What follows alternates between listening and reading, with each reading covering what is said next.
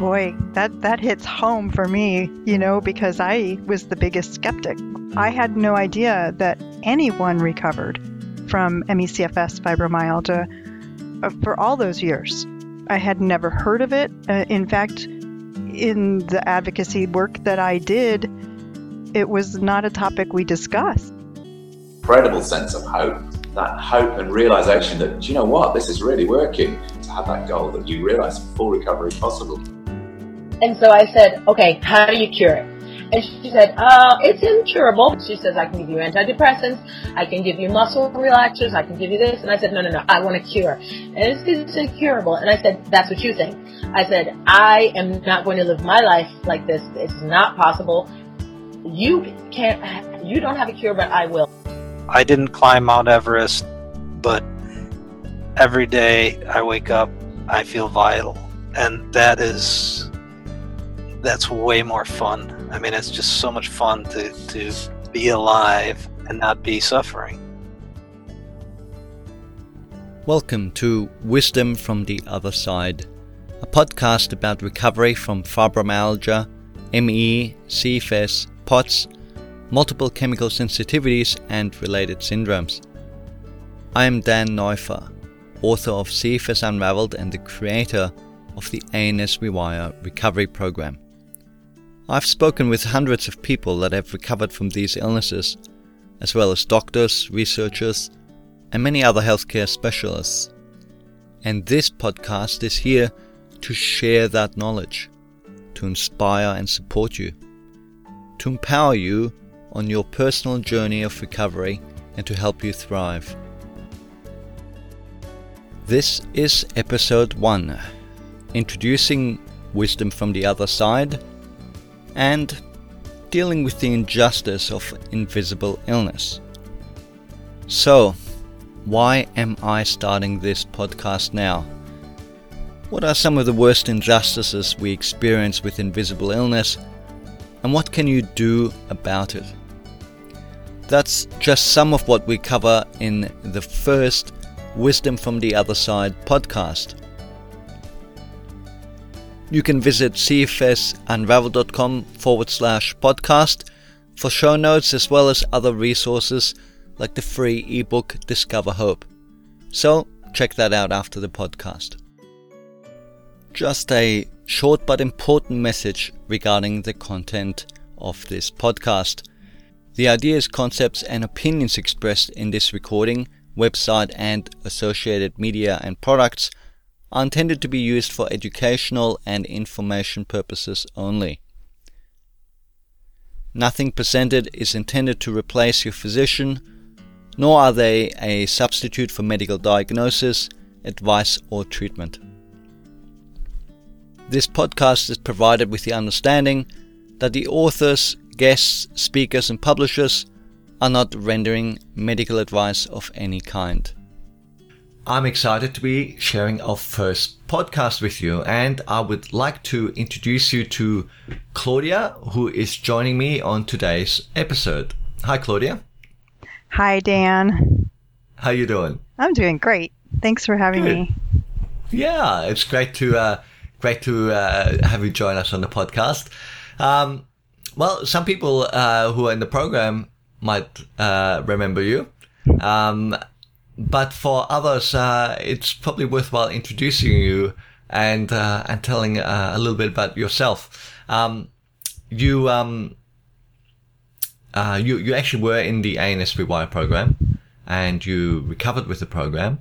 But uh, before that, you were actually involved uh, a long time in in advocacy. Is that right? That's correct, yes. Almost a yeah, decade. yeah. A decade. Wow. um, yeah, nearly. Yeah, and and how long ago did you first get ill with uh, CFS fibromyalgia? Well, I had a very slow onset beginning in uh, 1985, Mm. uh, and it just progressed over many, many years uh, until rapidly declined uh, in about 2005. Okay, and then you started a uh, a, a very famous Facebook group, um, and uh, that got quite large. And um, and when did you do that? That was in 2010. nine. Uh, The the Facebook group stemmed from a mountain bike race uh, fundraising event that I began for uh, one of the CFIDS Association, actually. Okay, and And- and, uh, go ahead. Uh, and then I just maintained the group aside from the Yeah. race as an advocacy site. Yeah, and you used to um you used to do um used to go to uh, research uh like like uh, conferences and things like that. Is that right? I did. I was part of a couple of working groups um, to the CDC and attended an NIH meeting in Maryland uh, and was also part of an FDA group. Right, right. And then uh, you actually had been ill for how long when you enrolled in the ANSPY program? It was over 30 years, wasn't it? Just over 30 years, yes. Yeah. And um, the rest is history, right? As they say, right? So, um, for those who haven't seen your uh, interview, you you did the ANSPY program and uh, you recovered. Now, how long have you been recovered now? I have been recovered uh, over two years, about almost two and a half years now. Two and a half years. How, has it changed since you first recovered? I mean, how does it feel now compared to when you first recovered? You know, I feel as though the recovery continued with momentum for at least the first two years. Right. And Right. right, now, it's hard to judge whether that's continuing or not because the pandemic has slightly changed my lifestyle. So um, Yes. it's it's a little bit different now, but um, I feel like it's continued to progress. There's a difference, isn't there, between being symptom free and no longer ill and having even more vitality. Yeah, And I think many people who recover, that's why they tell me they end up being like 150% recovered. yeah, I I feel You like know. that. so, uh, Claudia, I mean, that's your background uh, with CFS and fibromyalgia. Um, what's your what's your professional background? So, my educational background is that I have a bachelor's degree in psychology and a master's degree in communication disorders, specializing in audiology. I practiced as an audiologist for about a decade, uh, and then I shifted over to working as a cardiovascular gastrointestinal specialist for a large pharmaceutical company for a while. Um, and that's when I got too sick to work. Um, Right. But uh, during my illness and um, and after my illness, I also continued my own education in areas of uh, spiritual practices like yoga and meditation. And then during the pandemic, I continued my education by going back to school and becoming a certified hypnotherapist and um, have been also continuing education in areas of embodiment practices and trauma healing. Interesting, interesting. You know, it's uh, it's very common actually that I find when people recover that they go into something around healing and and healing practices. And I always make the joke to people that are saying that if you can't find somebody who's recovered from CFS or fibro, go check out your local therapist, yoga instructor, or Pilates instructor, perhaps a naturopath, and you'll bump into one. yeah, it's so true. There's this great desire that surfaces to help others, right? Absolutely, absolutely. Yeah. So look, I'm looking forward to starting the podcast uh, today and and sharing some ways our listeners uh, can help themselves and uh, and can move forward. I'm excited to start this today as well. And um, can you tell me a little bit about what led you to starting this podcast? Yeah, look, uh, one of the biggest issues for uh, so many of us with uh, MECFS, fibro POTS, and, and sensitivities is this whole use of computers, for one. And uh, a lot of my content has really been on YouTube since day one, and obviously the CFSunraveled.com website. But not everyone likes to read, not everyone likes to look at screens. And I felt that a podcast uh, it's just going to be easier for people to uh, to access.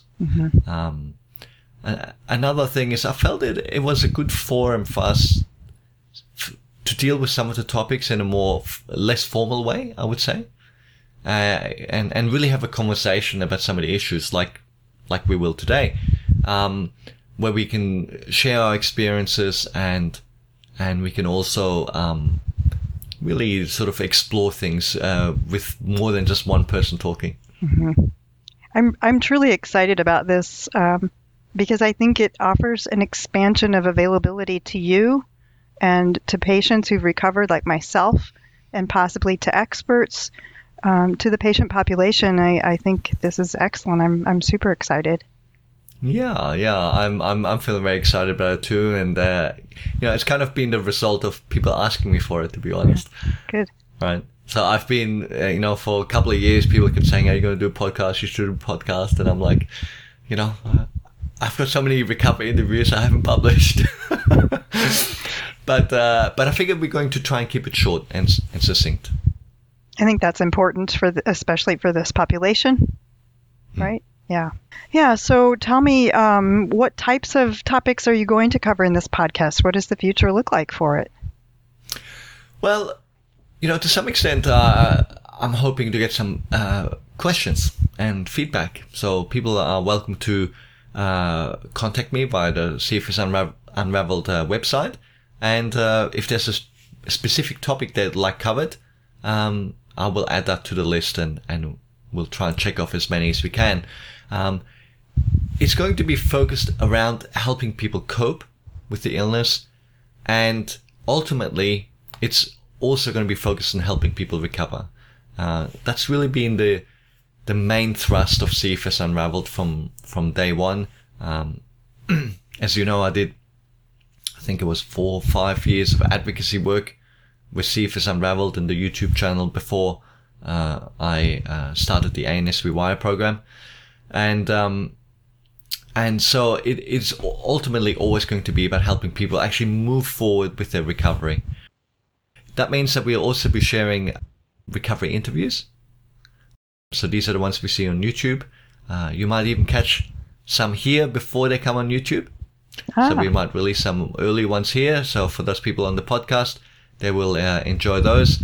And we'll probably also have some interviews with some other experts from around the world.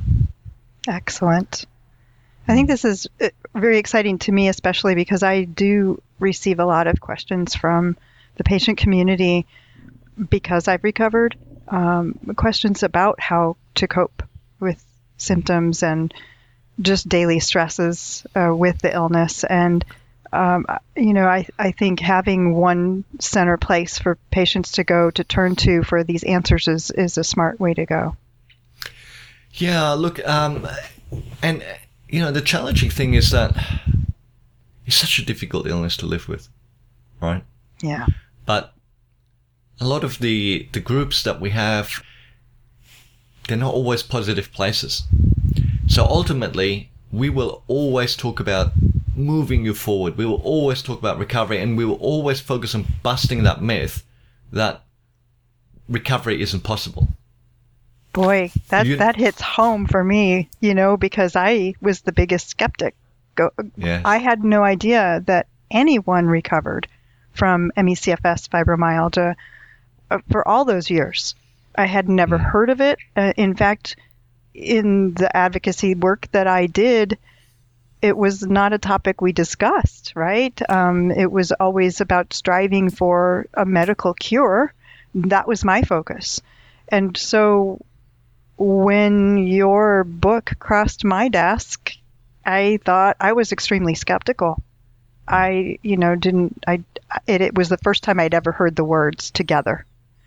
So um, I, I think it's important for, for people to hear this as early as possible. Mm. Well, we will probably do a uh, a podcast specifically around that topic because, yeah, I mean the whole the whole thing we we it's we think it's going to be a, a cure. This is going to fix us, and uh, the illness is more complicated. Once we understand the the pathophysiology of how this works, we recognize that it's not going to be about some single magic bullet and and this myth that people don't recover. I mean. Um, yeah, we got we got to bust it open. Um, uh, you know, for me, it was easier to believe that myth because I didn't even know anyone with the illness. Hmm. I, I was in a bubble on all my years of illness, right? I, I Yeah. never met anyone. Wow. Um, but then when people, one of the strange phenomena I've always found is people uh, who who have the illness. They often know lots of people who are ill, but they don't often know any people who have recovered. And mm-hmm. and often what I hear people is that once they recover, they start to meet other people who've recovered. Mm-hmm. And I always go, I, I- can't quite get my head around how that's Yeah. supposed to work.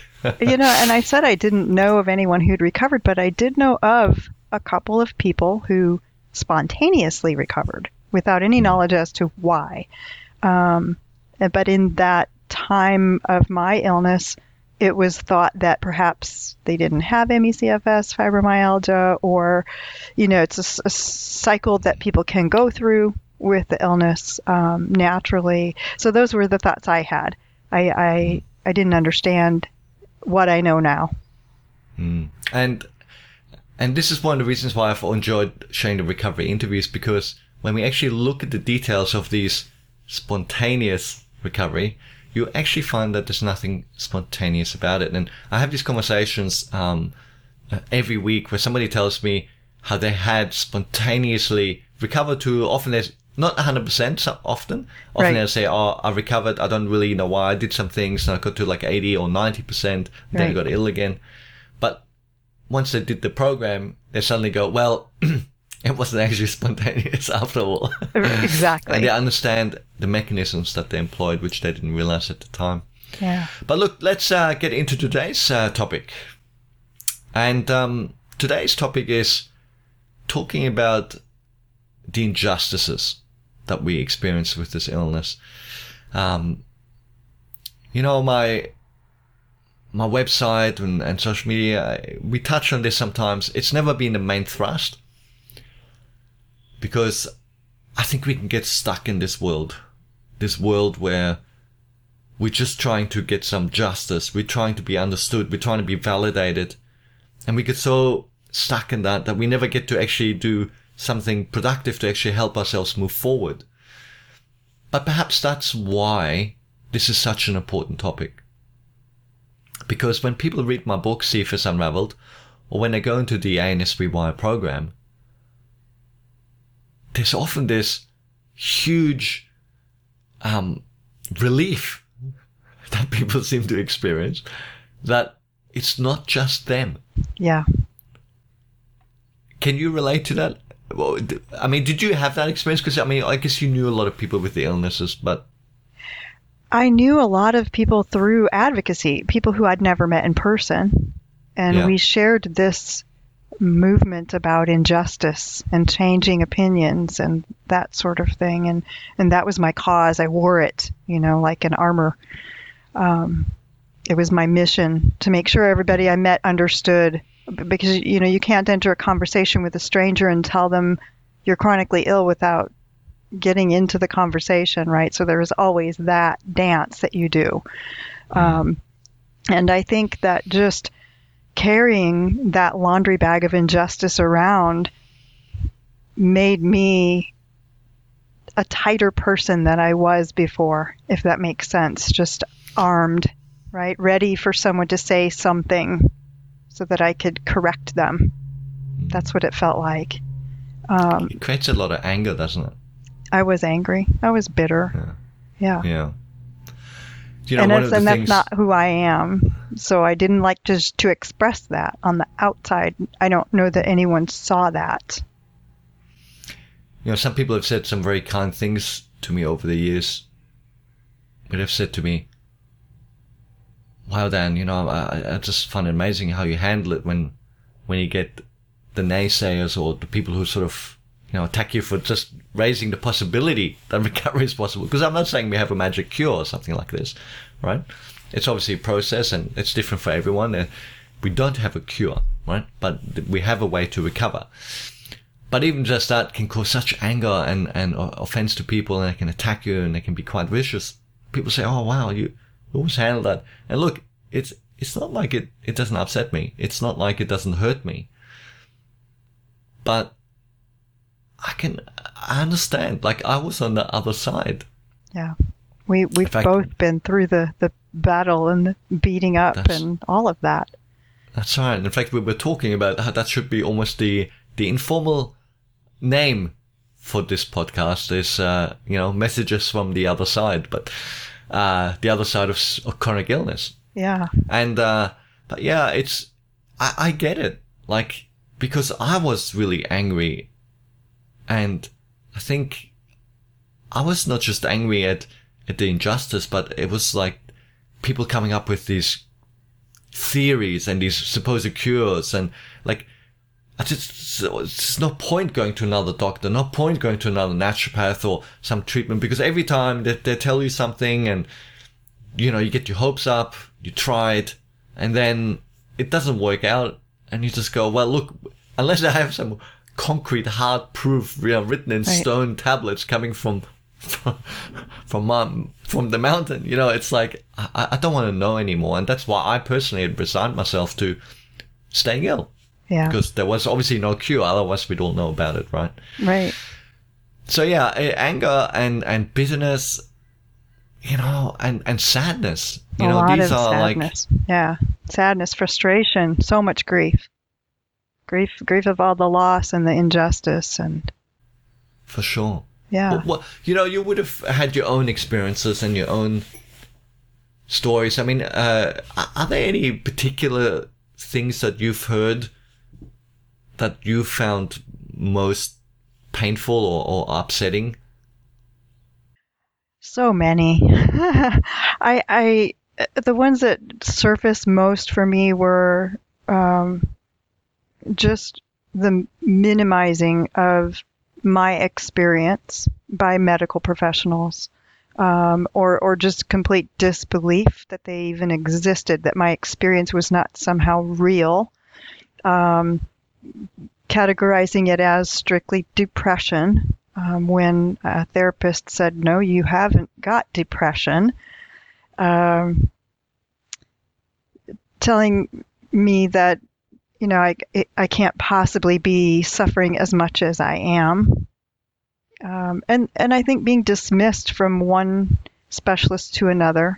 Um, the, the original doctor who, a rheumatologist who uh, diagnosed me with CFS and fibromyalgia, after she said that, I said, What do I do now? And she said, Well, you're already doing as much as you can. So I said, Well, when do I see you again? And she said, "Mm, There's no reason for you to see me again. There's, I, there's nothing I can do for you. Mm. You know, those are words no one should ever hear when they go to a doctor because they're truly sick. Mm. That's a huge injustice. It is, you know, and I mean, I remember so many years just you know, trying, trying, trying until I finally gave up on all kinds of practitioners. But then I also started to experience where practitioners just booted me. It's like I can't, I can't help you, Right. and yeah, it, it really changes the uh, the, dyna- the dynamic of it all. Um, And what you said was really powerful that at some point you just decide to just live in it, right? And and I think I went in cycles with that. Uh, right now I'm going to just live in it. I'm not going to seek any kind of help. Hmm. And and then I would get desperate again and start the process all over again and you know, come to That's the right. same conclusion over and over over 30 years. Just kept going. It's like there's there's too much pain associated with keeping going with the treatments and trying it, and Yeah. it doesn't lead anywhere. So so you stop, Right. and then over time, the illness builds up more and more and more. That there's so much pain associated with being ill that Right. you finally start again. Right. Yeah. And you just and keep on going. Yeah, yeah. Yeah. And and actually, you know, that can be a wave that we can ride that can actually work for us too.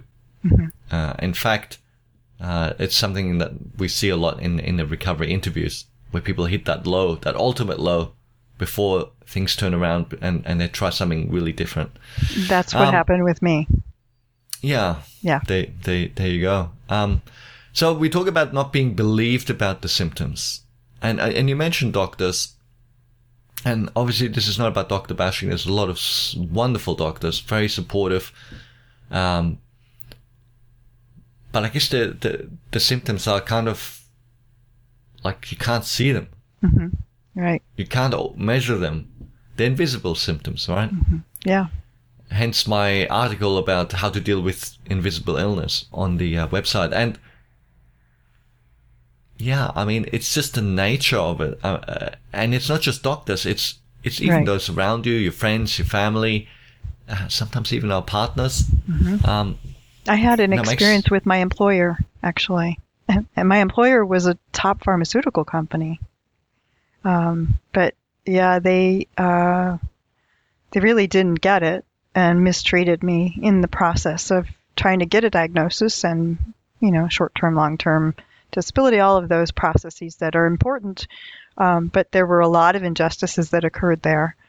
So that's another, I guess, avenue for me where I felt pretty beaten up.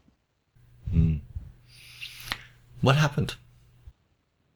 I resigned. I resigned eventually. I mean that that was what they wanted because if I had stayed, I would have gotten long-term disability which would have paid me 75% of my income for the rest of my life. So Right. clearly they didn't want to do that and I was at a very weak and vulner- vulnerable moment in my life. Uh, trying to advocate advocate for myself in this terribly sick sick environment, right? I was I was miserable. So it becomes impossible to do all of that at one time. Mhm. So that just got added to my list of injustices, right? Yeah, I mean, you know, if if you're not believed, then what are you? I mean, you must be making it up. Yeah. I mean, and if you're making it up, I mean, what kind of person Yeah. would make up all these symptoms? I mean, ooh, Yeah. who wants to be that guy or girl? Right. And and the worst thing about it is like it's one thing suffer, suffering an injustice, but this is like it keeps going. Right. Multiple So not only are you perhaps the malingerer or the faker or whatever they people think of you, but like it keeps happening every time you see see them. Every time you have that interaction, it's like a slap in the face. Um. So I guess, I, I guess my chief message to everybody listening is that this is normal. Yeah.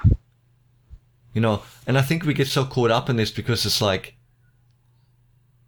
i mean you're, if you're like an honest person and and then suddenly someone treats you like this i mean th- this is this is ghastly right? This is shocking. And you're Right. like you you want to fix that. You're like hang on a sec. This is real. You know i'm not making this up Yeah. but you know i think the thing to realize that, that this is this is just part and parcel of having invisible illness and and ultimately you're not going to really convince those people who don't believe in the first place by telling them more it, Right. you're actually kind of digging your hole deeper Right. don't you think Yes, I think that's the key takeaway message of this is that it's what you do with that injustice that matters, right? It doesn't serve you, especially when you're that sick, to fight against that machine. It's better to just surrender to it. Say, okay, this is the way it is right now. I will just do what I need to do to feel the best I can feel. Because you, you you're suffering already like Right. physically and Yeah. and you have so little energy you know that's an emotional experience like to be so ill right i mean that's going to affect you emotionally and, and then to have that battle and to wrestle with that Yeah, i mean and, and you're going to lose right. I You're can't even lose. tell you how much energy I expended over the decades ruminating on the injustices to whoever would listen to me. And now I look back on that and I think, wow, I, I used so much of my energy on that. Mm. Yeah. so yeah we've got to just accept it i think Yeah, and accepting is hard. Yeah. Accepting is a hard word for some people because they I think some people believe that acceptance means that it's okay, that you're giving it permission to exist, and that's not what I see. I see it as surrendering to it. it exists. This is the way it is. I hate this. It's like you said, it's ghastly. It's unacceptable. Hmm. But it is. Yeah, uh, that's exactly right. Uh, you just we could we just got to get away from trying to fix it Yeah. because because that is it just doesn't lead anywhere, and um, and we got to use our energy in a more productive way. And that's not to say that someone shouldn't fix it, because that broken system absolutely needs attention and needs to be corrected. But as a patient in the middle of the cauldron, that's not the time. You're not the person. That's not your battle to be had. That's the way I feel about it. I mean, the thing is, this happens everywhere. It happens with friends. It happens even with family, and, and it even happens with our partners who see how ill we are. Yeah. But you kind of see it. But you, how can you understand what the suffering feels like on the inside? Right.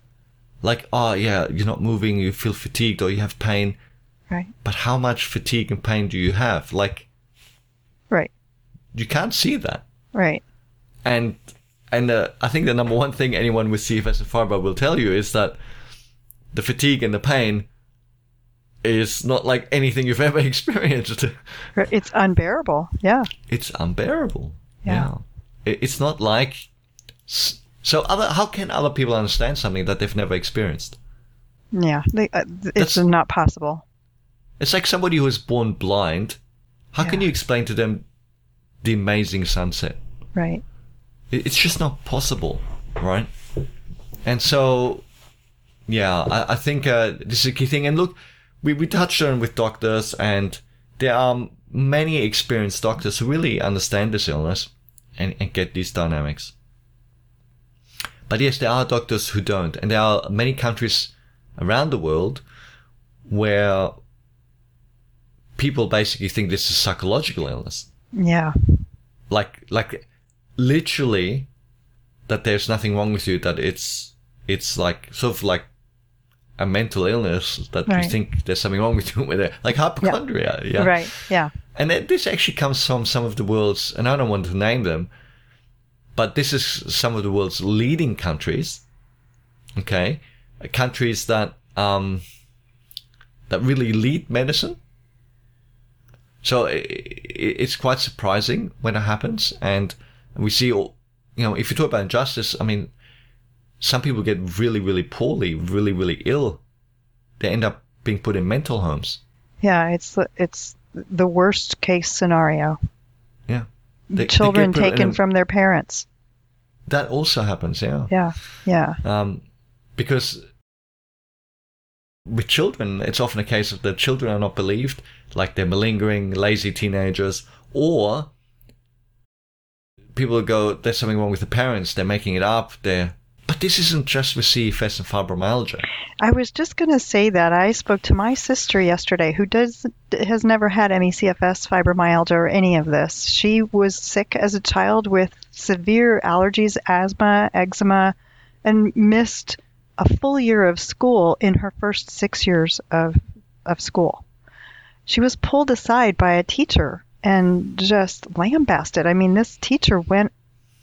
He just told her that she should not pretend to be sick that she needed to be in school, that, you know, what's wrong with you for pretending to be sick? Um, and, and if you're sick, then you need to be in your room with no, no toys or television. And, and she said, I just was so confused by his message that, you know, it's first of all, it wasn't my choice to stay home from school. My parents made me stay home from school because I was sick. And, and so this happened to her, and that was in the 60s. And it wasn't ME/CFS or fibromyalgia. Yeah, and look, it still happens. I, I only heard a story uh, a couple of years ago uh, of a, uh, uh, some parents whose child suddenly got very ill, too ill to go to school, and so they kept him at home, and school kept asking, and then you know, child services comes in and start talking about removing the child from the home Oh my gosh. because they're like, you're not sending the child to school, and there's nothing wrong with the child. And the problem was they went to the doctors, and the doctors couldn't find anything wrong. Oh my gosh. And and so they're like, this is not happening, and and and it got very scary. Imagine ah. having a sick child and then losing that that child. Not only would you lose your child temporarily, but Right. the child is sick, so Yeah. it really Oh my needs child yeah. Attention and help. more than ever, right? Oh my gosh. and um, you know eventually they they luckily um, did a biopsy uh, and and they managed to uh, find out uh, he was celiac Oh gosh.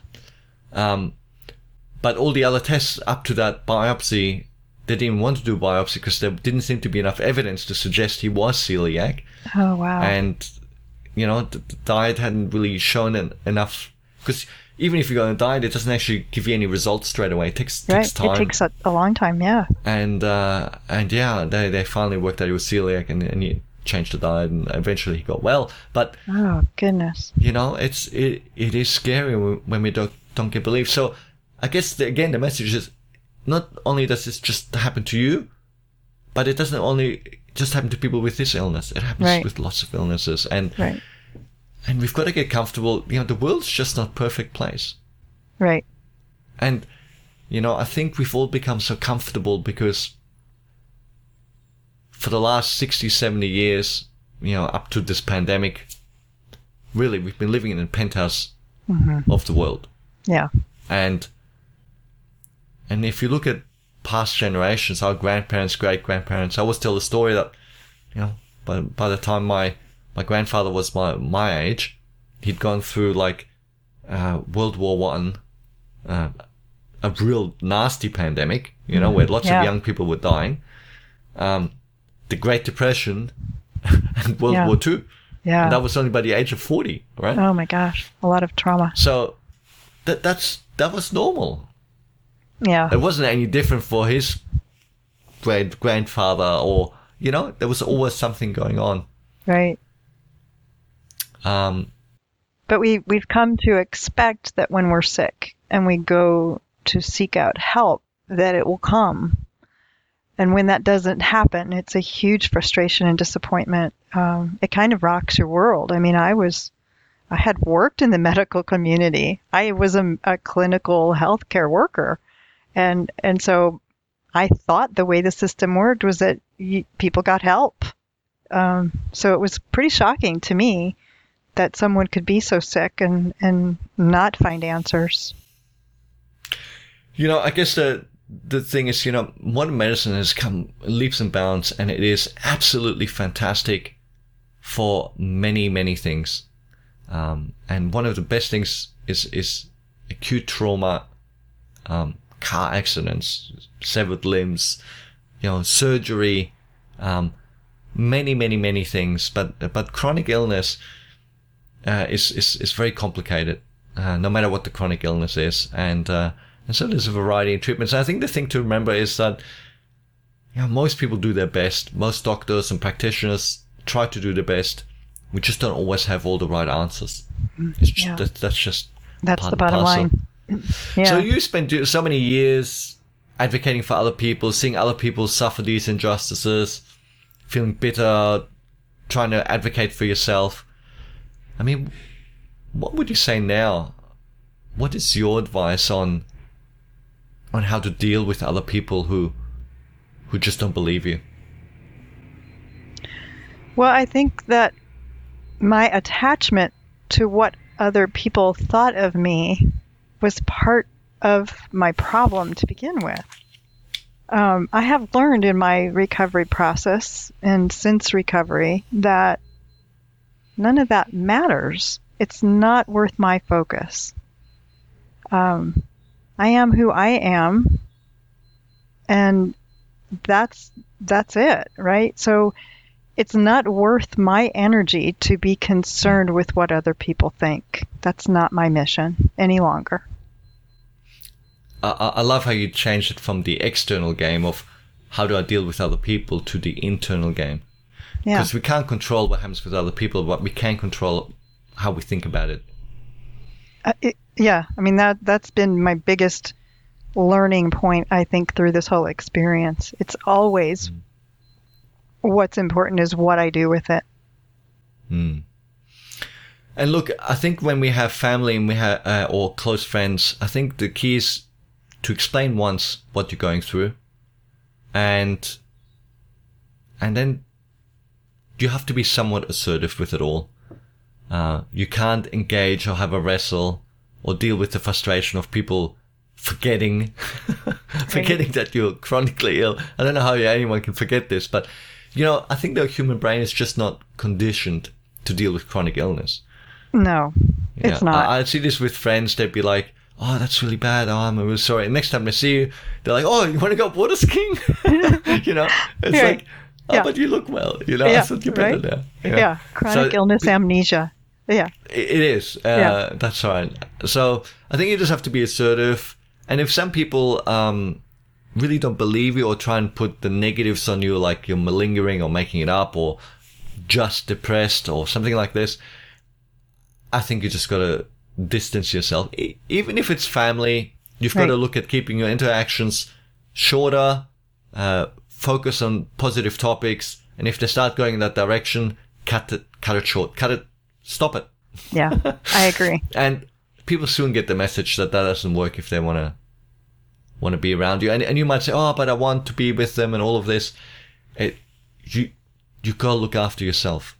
Right. The most important thing is you gotta look after yourself and you've got to look after your morale, your mental well-being and, and move forward. And because, you know, people get, I mean, one of the things that often happens when people go to the doctors, they get labeled as there's nothing wrong with them. They're just depressed. And I say just in inverted commas because obviously depression is very serious. Right.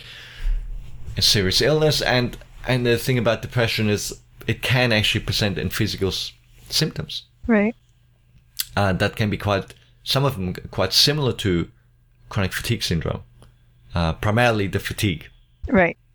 Not, not the other symptoms, I would say, but the fatigue. The fatigue for sure. Yeah.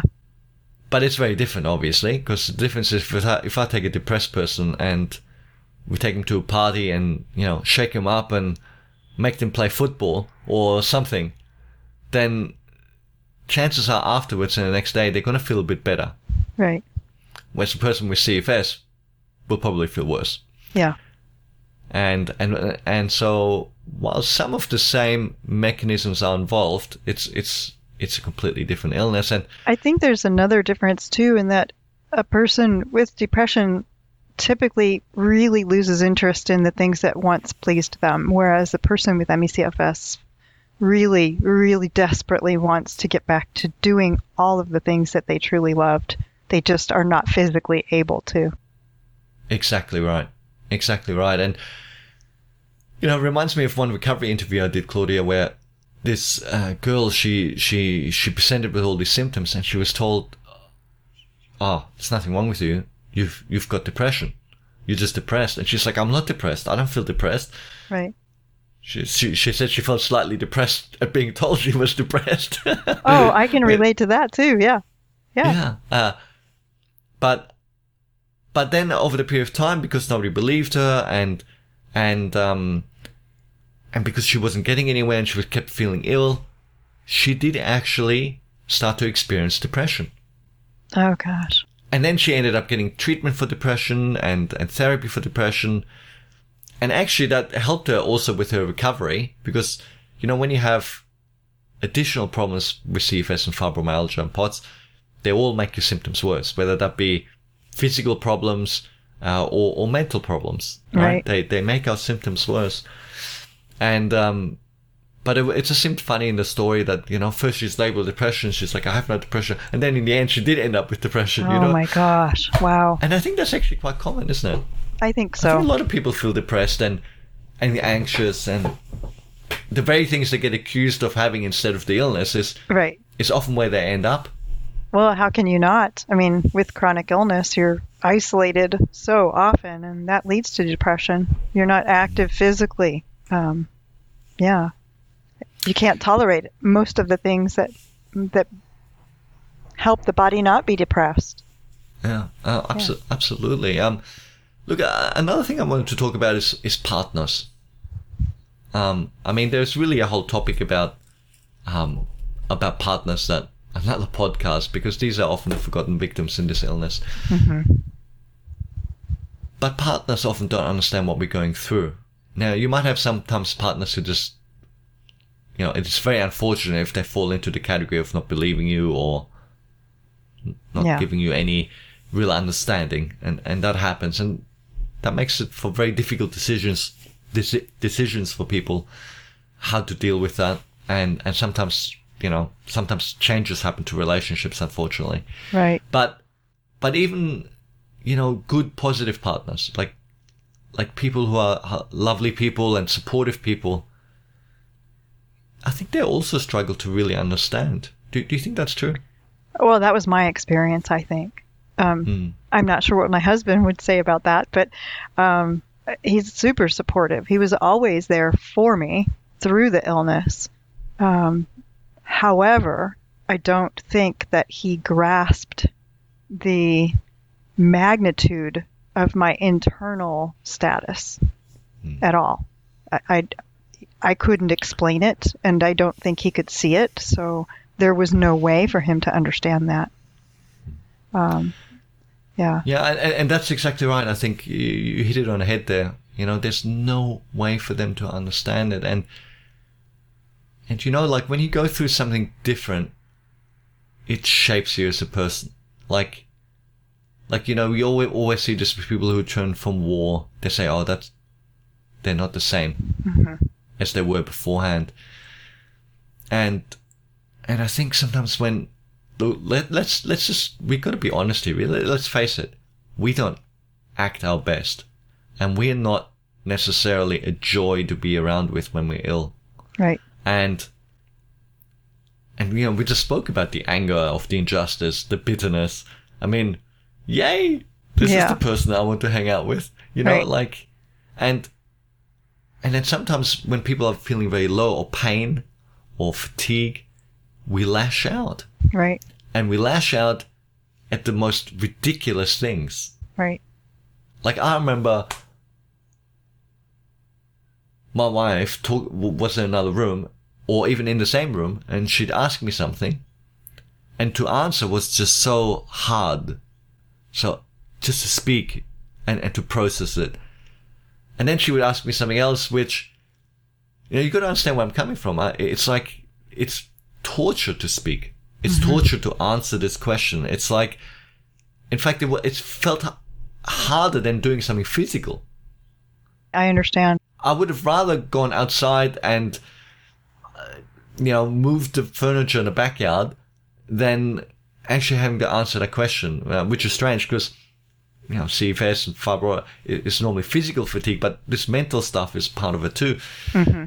And, and then she would ask something that was, you know, people have conversations. You, you say, it, it's not efficient. You know, you're not like in a court of law or, or in a submarine that has to communicate your location within the next 10 seconds before you get bombed or something, right? Right. Like, this is just like a normal human being. So she'd ask, and I'd be like, do you really have to ask that? Like, I thought Right. kind of, and I would lash out. Yeah. And it's like, it's like a crazy person. Yeah. Like, who behaves like this? And, Oh, I know. and then, of course, to deal with that, it, I mean, that's that's awful for Yeah. uh, for a partner. right. And then for yourself, you feel the shame Yeah. Lots and of the guilt of being an awful person. There's no other way to say it. And I, I- was an awful person. I experienced it a little bit differently. I, in my experience, my husband might ask me a very benign question, and I would try to answer. But as you said, just expressing thoughts and pushing air out of one's mouth was this extremely fatiguing exercise. And so I would try, and I guess what came out was extremely muffled and he wouldn't understand me. And then he would get upset that I wasn't properly speaking, right? And so he would lash out at me, and then I would become defensive. And I am inside my mind, I'm thinking, well, now I'm having to express even more than I was expressing before. Um, and yeah, and it just took too much energy. It was just too hard. Um, a- and for me to try to explain to him, I can't speak. Speaking is more than I can muster right now. It was very difficult to explain that. that's that's hard for a person to uh, get Yeah. their head around. Yeah. how can it be hard to speak? How? Right. And, and and this is the thing we, I think we got to remember. Look at it from the other side. Like, how can somebody understand? Yeah. I don't. You know, you, you can't. You you, you simply cannot understand if if you haven't experienced it. Right. Um, because to me that sounds ridiculous. I remember my husband was in the hospital once. He had surgery because he crashed on his mountain bike and he got a severe infection in his elbow and had sepsis. He was extremely ill, had to have emergency surgery. They were trying to treat this infection first. And I walked into the room and he could converse with me. And I was shocked. I thought to myself, how can this be? How can he be so sick and be able to carry on a conversation? I just could not, I couldn't understand it. And that's when it dawned on me our experiences were still so different. And that, that was the moment when I realized he doesn't understand my experience. How could he? Well, and I think the, I think that should really highlight. I mean, the obvious fact. I mean that this is a neurological disease, hmm Yeah. and and because we have so many physical symptoms, uh, people think it's all these different things. Uh, even though, know, these days, I suppose it's getting more and more recognized that is that these are neurological right. uh, Ill- illnesses. Uh, but yeah, it's uh, it's difficult. So what do we do? What do we do with all this? I mean, you know, there's also the whole stigma. You know, I mean, just talking about the illness and and the way it's viewed. I, I know so many people live a secret life too. Mm. Yeah, when you said stigma, it made me realize that my practice going to physicians was to not disclose that I had ME/CFS fibromyalgia for a little while, uh, if I was going for an unrelated reason, because whenever I disclosed that, I saw a face, a specific response came, and it was judgmental, and it put me in a box that I didn't want to be in. So I would I would have a little talk with myself on the drive to the appointment. Are you going to tell them this or not tell them this? And I felt like, you know, a split personality person in the car driving over there. Well, I should disclose the truth, but if I do, it's going to go this way from experience. I know that. So yeah, I um oftentimes I didn't disclose that information right away. Yeah, look, I I always was caught between asking a doctor and seeing if they can help me with all these symptoms, but often they would just say nothing. Mhm. They would just not respond. Mhm. And sometimes I could have sworn I saw an internal rolling of the eyes. Yeah, right? yeah. But you know, I came across other doctors who were really interested and they really wanted to help. And I remember uh, one doctor, he he did all these tests and and he really, you know, and I was just excited to have someone in my corner, and and he was such a lovely man. And uh, and then he found, he did a blood test and he found I had a candida infection Mm. and and he said this was like off the scale. Like if it's you know you shouldn't find it in the blood. You know what I mean? Right, Like if a yeah. normal doctor, not not a natural or alternative or, or integrative or functional medicine doctor, if a normal doctor does a blood test and says it's rampant in your bloodstream, then Wow. the candida is pretty bad, right? Yeah.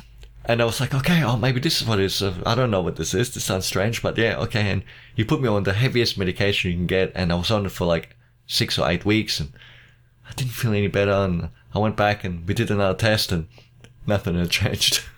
Oh my gosh. Oh, and I was taking this like, you oh know, gosh. sort of at a ho- Uh. horse medication level, and And nothing. no, nothing had changed. Oh but yeah, there, there is a stigma, and I think the stigma is also like in family-owned business. Yeah. you know, to, talk about injustice. Uh, I was trying to work part time uh, to support my family whilst whilst I was ill, and you know sometimes I wouldn't work at all, hmm and then I'd work almost full time for short periods, and then part time is all over the place over the years. Wow. And um, and I remember sitting down having a meeting, and somehow in a conversation, not through me, but the topic of CFS came up, chronic fatigue syndrome.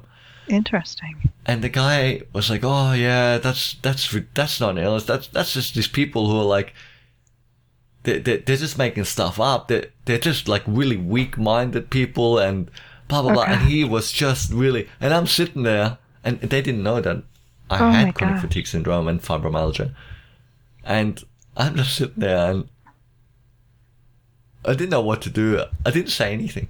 You didn't. I didn't say anything. In fact, I always kept it a secret. Hmm. During all my years of illness, uh, I kept it a secret. Um, my close friends knew because they could see when I didn't turn up, you know.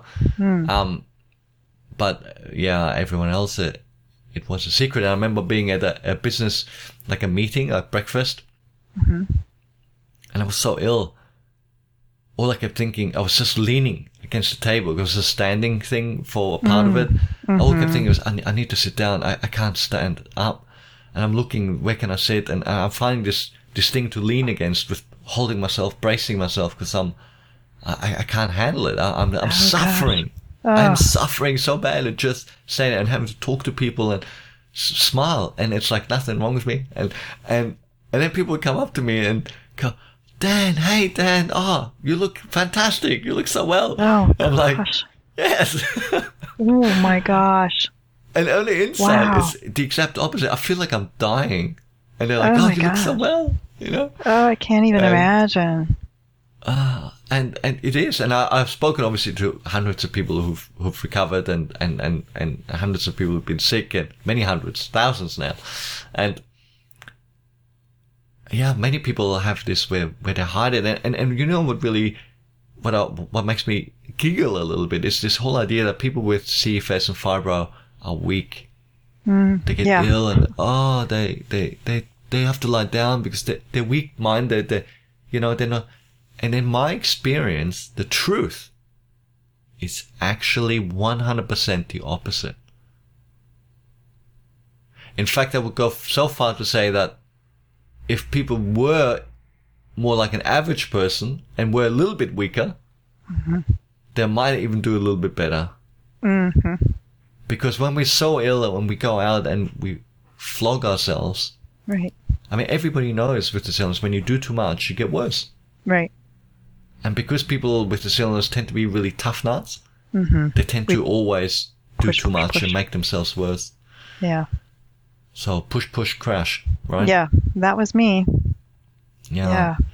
So look, let's, as we finish up with our podcast today, I, I wonder if we can just summarize some of the, the action steps and think about some of the action steps that, that people can take. And what, what do you think would be like the top three things that people should, should do In terms to of help injustice. themselves to deal with the injustice, to to deal with the stigma and and and all of this. I think first and foremost, acknowledging that it is real out loud. Um, I think there's something about expressing that reality that helps us cope with it. So just being able to say, yes, there is great injustice in my experience. And then I think from there, you can begin to accept it.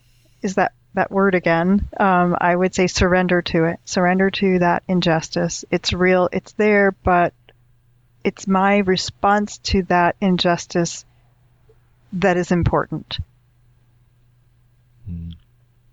Absolutely. those would be the top two things i think for myself yeah, I think we've we've got to get away from ruminating about it, don't we?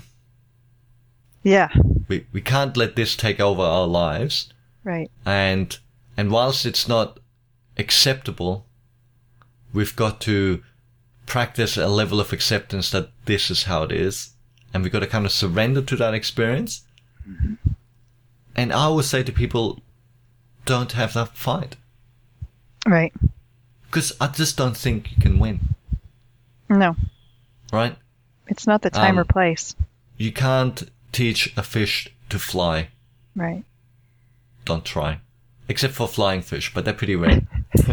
you would know and uh, yeah, I, I- I think it's it's not it's not a fight to have, and I think one of the other things that uh, I remember you mentioning to me before is it's really important that you actually build yourself a, a support system. Oh yeah, you have to have allies. I and I think those go-to people are key in keeping you in balance because when you start falling into the injustice conversations in your head, you have to acknowledge that, become aware of that, and then turn to the allies in your life. Mm. Just lean on them. And I think when we're talking about support, people that support you, I think you want to. I like the word balance that you used in, in what you just described because we don't want people who just feel pity for you. Right. We don't want people who are always just seeking to, oh, that's so bad. Because I'm sure you've come across this and those people mean well, but you might be having a day where you kind of feel half reasonable. And then you go in and they're like, oh, how are you going? And, uh, and, and, you know, they're giving you this pity and, and we don't want pity all the time. We just want some understanding, don't we? Right. Yeah. Just understand me. Because it can almost drag you down to have Yeah. that sort of a response. Yeah. Right. So, so you want people, I think that that go, okay, uh, I get it, and I can hear you and can let you help you get it off your chest, but keep you balanced and f- focused to deal with it in a constructive way to move you forward. Exactly. And and if you don't have someone like that in your life, you can instruct people to become that. And and you can do it just the way you you described it just now. This is what I need. Exactly. It's okay to express your needs, right? So this is what I need for, from you. I need you to be my balance. You see me tipping this way, tip me back up. Exactly. Because, you know, nobody's given an instruction manual, right? On how to be the perfect support person. So exactly. Tell them what you need. Tell them, tell them, how, you know, how they can support you when you're up and when you're down, what you think is most helpful for you. And the other thing is reach out. If, you, if you feel lonely or you don't feel you have people around you to do this, reach out. You know, Yeah. reach out to professionals, reach, we might not always have the financial resources, reach out to, to community groups, reach out to, to free helplines. Yeah. Right. Uh, I know that on, on my lowest moment,